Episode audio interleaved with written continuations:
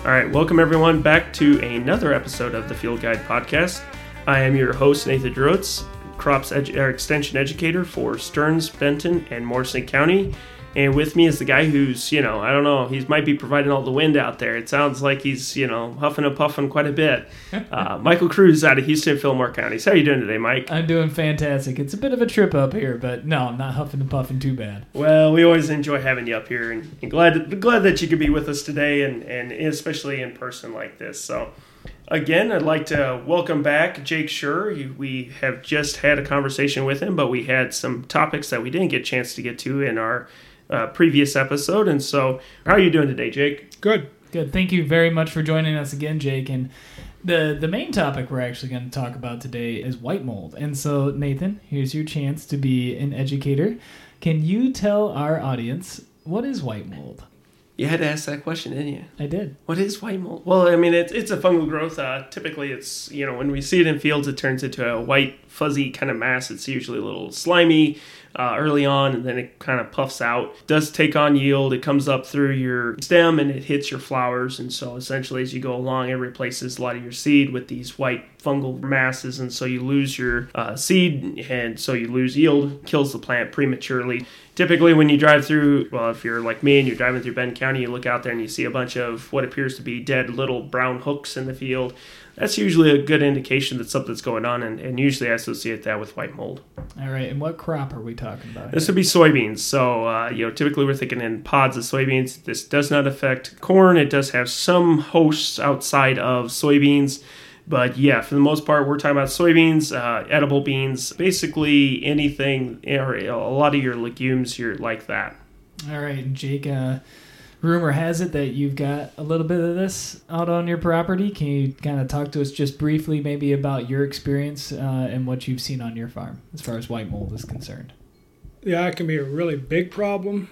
We've been noticing it's been getting worse and worse the last 5 years, and it probably goes along with higher yields, better plant growth. You're getting bigger plants, higher yield potential. And for me, it's really frustrating when you're walking in July in beans that are chest high and they've got a potential to be 60 plus. And white mold comes in and takes 30-40% of the crop, and from where it attacks the stem, the seeds are done above them. We've had 60-plus potential beans, and we harvest 40-bushel beans. Right. And where it isn't, you got fantastic beans. Where you hit those spots, the combine just goes quiet. And it's been getting worse every year, it seems like. We are in Northeast Benton County. We do tend to be a little cooler up here. The dew comes on a little faster in the evenings. It stays roughly an hour longer in the morning, so our plants don't have as long a time to dry out. So I think that's one of the biggest culprits with raising soybeans up in our area if you're pushing, for higher yields. Right, right. When did you first kind of notice that you had a white mold issue? I mean, is this very recent? Have you been dealing with it for a number of years? 10, 12 years ago, okay, You'd start to see small patches. Yep. Usually where you had too much manure, or you got stuck in the snow, or where the manure spreader got it on too heavy, and probably had more lush, bigger plants, and that's where you would start seeing these brown circles up here. Yeah. And then it seemed to progress where it's starting to take, huge chunks out of the field. And, and when it comes in, you're basically helpless. You just watch your crop deteriorate, which is probably the most frustrating thing. Right. This isn't like a weed where you can just go out and pull the thing. This isn't that type of a fix. Nope. So over the last 10 years, what type of approaches have you taken to try to address this situation? Well, when we got really serious about it, probably 5 years ago, we started looking at seed variety because we were noticing different seeds and how it reacted. If you had straighter, taller beans, you had less problems. You still had white mold, but if you had the big, tall ones that lodged and tangled up, they were more susceptible. So Our seed selection we started number one. Seed population was another one. We went from 140 down to 130, and now we're kind of sitting at about 120 to 115, and I don't know if we'll go much lower. Okay. Spreading the plants out, trying to improve airflow. But if you know anything about beans, they like to branch and get bushy. If they're spread apart, they'll put on more tentacles and it'll kind of self-regulate. Yep. So I don't know if you're going to gain anything by going less. Seed selection has been a big part of it. You know, fertility, we used to foliar feed with our second pass of Roundup. We took that out because we're getting all this lush growth. Why promote it? You know, right. So we're taking them $5 or $6 an acre charge there, and now we're going to start putting that into something where we can combat it a little bit better. Try a fungicide. Sure. First time we've done that last year was the first time we used a fungicide. And so, did you have some pretty good success with that last year? We had a beautiful crop, 60 plus, 61 bushel average straight through. Yep. I can't say the fungicide was 100% effective, it was responsible for that, because last year was minimal white mold. Talked me in 10 years. And so you see the good and the bad. Right. I think, you know, all the research that we've looked at and stuff, I think that's the best approach, you know, but it's a kind of a three-prong, you know, fertility, seed spacing, seed selection, and a fungicide is probably your best mode of action. Right. You know? And I know you've been working with Extension on this quite a bit, and yep. Dan Martins and this young man right over here to my right here. Nathan, can you kind of speak to kind of how Jake's approach maybe fits in with what we might consider to be best practices, you know, some of the other approaches maybe that he hasn't really tried yet? Well, and I think on that front, he's really tried just about everything, because when we first started talking about this, I know when you talked to Dan, you know, one of the first things we mentioned was, you know, focus on your agronomic practices first. If you can get your agronomic practices under control, then start looking to adjust the actual fungicide chemical input program, and that's really what we've got going on here. And, you know, reduce populations, increase row widths as best as you can, increase their row spacing, look at your varietals. And I know, Jake, you mentioned it earlier, and I think you're still looking at that, where you're looking at the more upright beans, something that goes more upright, leaves a little bit more space in between. And then, of course, one of the things that we talked about was weed management. You know, we can't forget, you know, certain weeds will play as a host to this, since we always get out there, and I know usually towards the end, right before harvest, I'm always out, usually out here at least once or twice, and we go out there, and every so often we run across a few weeds, and then got to get those out, and so that's another scenario where I'm hitting it home. And then with the addition of the fungicide, the big thing there is that with severe infections, that's definitely an option. It really comes down to timing, and I don't remember what timing did you aim for last year? First flower. Okay, so single application? Yep. Okay.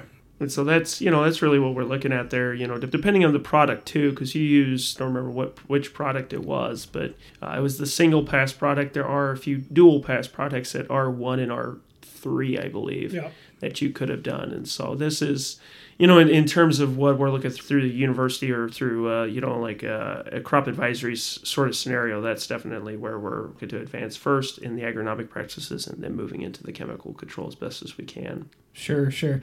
I guess this is a question for both of you. Do you see a path out of the fungicide use? So to use the fungicide to kind of get things back under control, would that be the ideal path forward, Nathan? I mean, is that kind of what you're hoping for, Jake? I'm just kind of curious on both your opinions.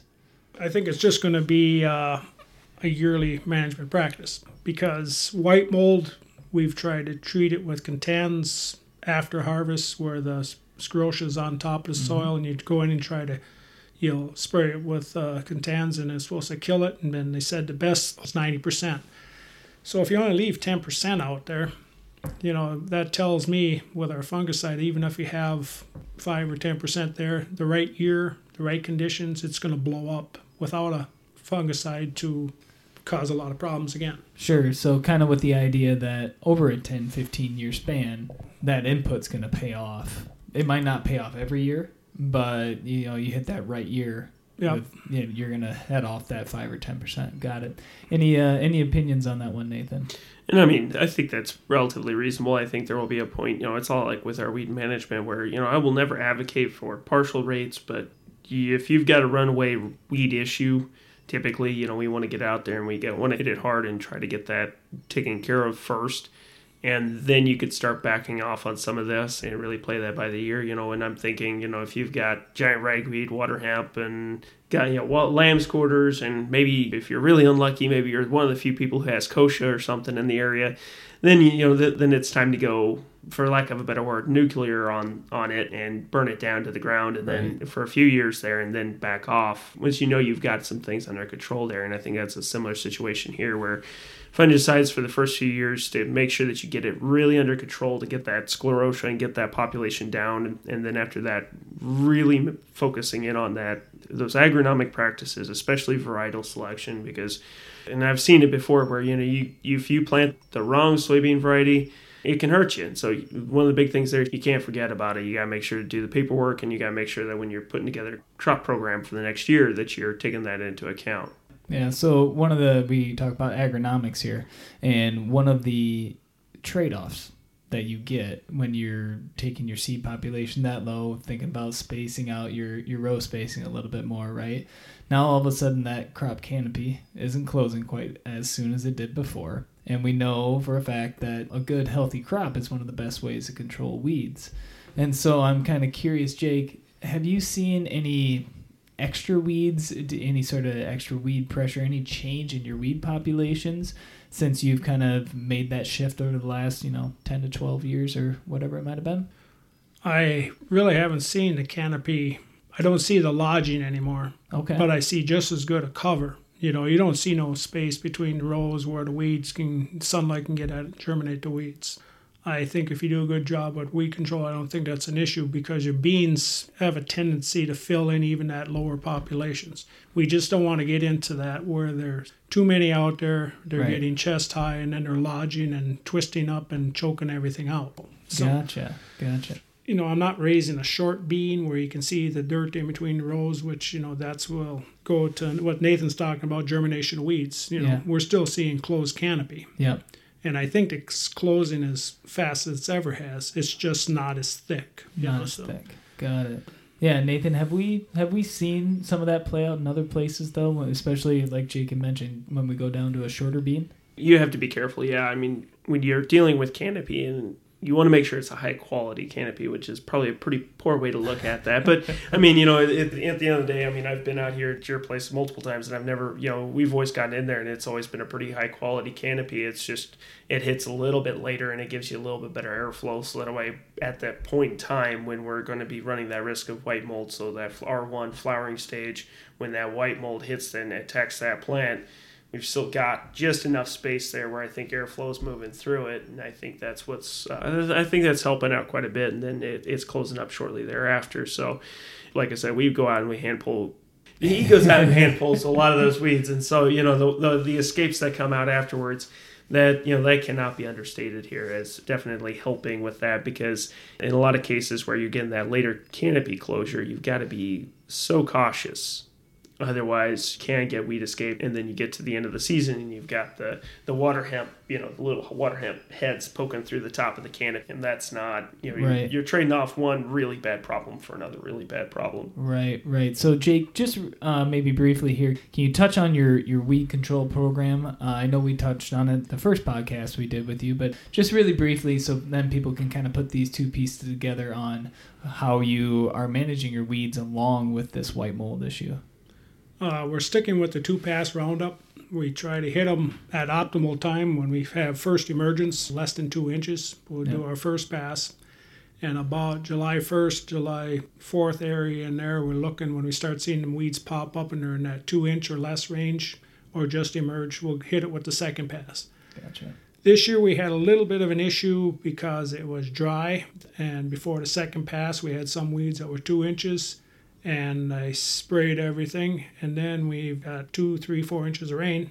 Gotcha. And we did have some escapes, like on the ends of the field where there's some compaction, where the beans didn't canopy as quick. Right. So we did have a few dirty spots in the field. Yeah. It's not a foolproof, but I'd say we get 90, 95% weed control every year with that program. Right. And then I go after the water hemp, and I walk and pull that. That's my summer exercise program. Right. That right. Walk fields an hour every day in the morning, just go and, take a different section, try to be back into that same field 10 days later. And, gotcha. And water hemp's really amazing. You walk through a field, come back 3-4 days later, and all of a sudden one's a foot over the canopy. It's like, where'd you come from? You ain't going to live long. So we keep it simple. cost down, you know, about $8 an acre chemical cost, you know, and I feel pretty good about it. I can spend some time out in that field when I start looking at what other people are spending to try to control this weed. Yeah. Whether I'm going to be able to maintain it, I think Mother Nature is, you know, I'm losing that battle, but for now I can still stay with them. Yeah. So birds and other stuff keep spreading it around. You know, so. Yeah, absolutely. So for now it's working, and, you know, economic benefits, I make good wages walking my fields. So. Yeah, absolutely. I think we're coming to this point more and more often now where walking fields is becoming more a necessity. It's logical. It pays. Another good example of this, we've heard stories out of Nebraska, the Kansas area, with Palmer Amaranth.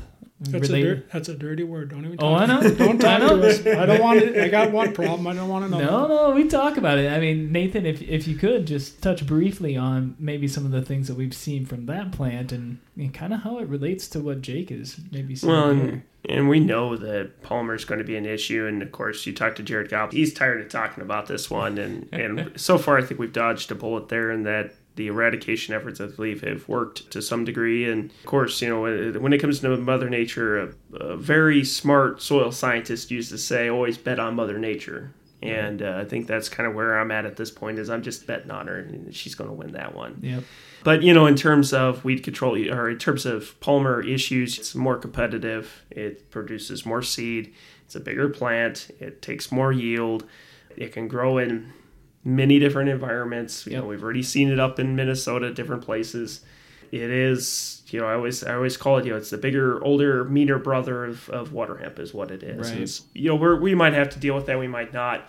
Water hemp right now, I'd be very happy. And the one nice thing about controlling Palmer is that the way you control Palmer is the same way you control water hemp. Yep. And so if you can figure out how to control water hemp, the ideas and the practices transfer. Yeah. So figure out the right practices, good chemical approach, maybe moving in some tillage, but the hand pulling and the walking, especially on those spots where either you have a miss or you maybe have a washout from a neighbor, stuff like that, it's really important. Well, and I know a weed scientist down in that southeast area, you know, she always talks about, you know, if you got anger and aggression, nothing quite like pulling them weeds out by the roots, you know. So big thumbs up here. Yeah, there you go. The table. So, you know, it's one of those things where that is, you know, it's definitely something that's a valuable and valid, and we even teach that. I know I just gave a presentation here 3 weeks ago where that was one of the last things we talked about, which is after you've exhausted everything else, hand weeding is still, you've got to get it so you don't let it go to seed, because once it goes to seed, especially something like water hemp, it is no longer just a problem. It is the problem. Exactly. Well, Jake, do you have any other major issues, anything that you're dealing with on your farm that kind of come up and you got to learn how to deal with those things? Well, nematodes is one that's got put on the radar this year for the first time. Had little patches once in a while on sand deer and holes in the field, and it really thought it was fertility, shorter beans in an area in the field. And this year with the drier late June, early July, we seen some patches and really uneven beans are knee high, then they'd be ankle high. And another good thing about walking your fields, I seen this, spotted it early. Right. Called up my agronomist. Well, what is this? Is this fertility? Well, let's go take a probe. We pull a sample, come off the charts for nematodes. Right. And so that was a real eye opener. You know, you don't hear much about this. Yep. But so now we probably took in that field. Our other fields were running 60 plus. That field ran in 55 range. So definite yield loss there. It's really took a bite, you know, the potential for yield. Right. So, and we seen it at harvest, hit them patches and the beans were shorter and there wasn't as, you know, lush. And if there's a strip where you didn't, and just, you know, you see the yield difference right away. Right. So that's our winter discussion. We started right. I said, how are we going to attack this problem? So I talked to Nathan. That was my first go-to, is got this problem out here. Yep. Talked to my seed rep we're looking at. So we talked to varieties that are resistant, which is one step. It ain't a sure cure. So then we started talking about a treatment on the seed, NemaStrike, which is supposed to. So that's the two-prong approach we're taking. So we got varieties out there that are resistant, and now we're going to treat that field where we've seen the nematodes. We're going to treat that field. Right. We don't. In our other section where the home place is at, I didn't see any nematodes. So we're just probably treating about 30% of our seed this year because it's quite a bit of added expense. But we're going directly after the source. So. Yep. Getting back to Nathan's Mother Nature, you fix one problem, you got another one's going to come up. The higher yields, higher fertility, I think you're always going to be something coming into play in the game. And Nathan, we see a lot of different issues with soybeans in particular. I'm kind of curious if you can speak to what type of problems you might also see in a field where you've got white mold, so fungi types of conditions that make that grow, or you can also speak to maybe some of the other things that you've seen in the area up here that are of greatest concern. Yeah, I mean, in terms of what the conditions are for white mold in that area, it's cool wet soils for white mold, of course. Last year we had pretty good conditions for sudden death syndrome, which feeds off of that soybean cyst nematode issue there, and that's really driving around last year, we had quite a bit of it. Yeah. And that was a bit of a surprise. You know, we really hadn't seen it as much as I think we did last year. And so that's something to keep an eye on in this area. And it was bad enough. A couple of extension guys who had driven through the area, we had that conversation. They're like, oh, that's what that was. Well, yeah, we had a lot of sudden death syndrome this last year. So it's one of those things where it's around. We need to be aware of it.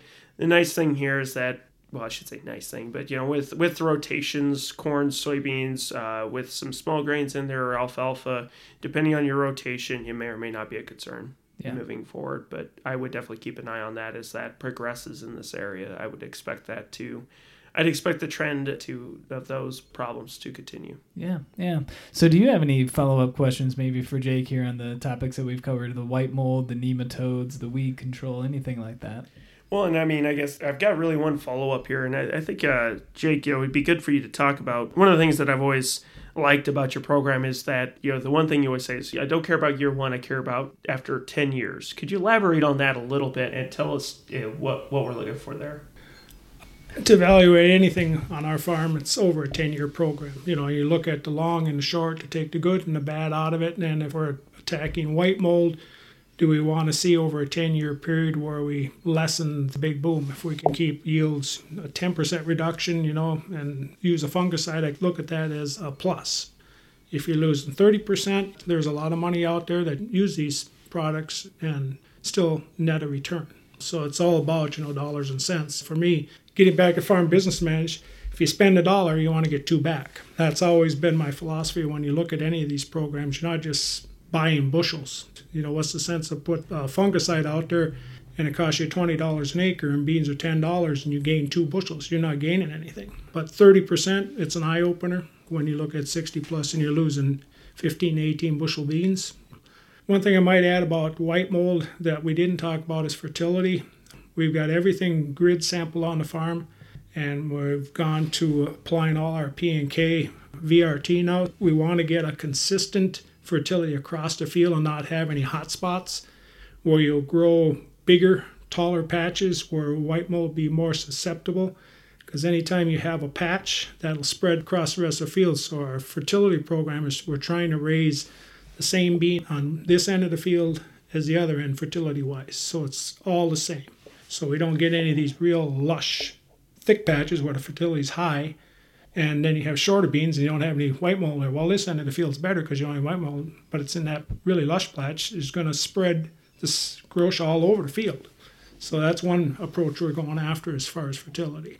So it's very refreshing to hear such a multi-pronged approach to a very difficult problem. It really is. It's refreshing. All right, well, I guess that is all the time we have now. Again, thanks to Jake for allowing us to come out here and bug you for a few hours here and have a great conversation as always. If you'd like to learn more about this podcast or get any other information about crop production or livestock, you could go to z.umn.edu and look for the information under the topics there.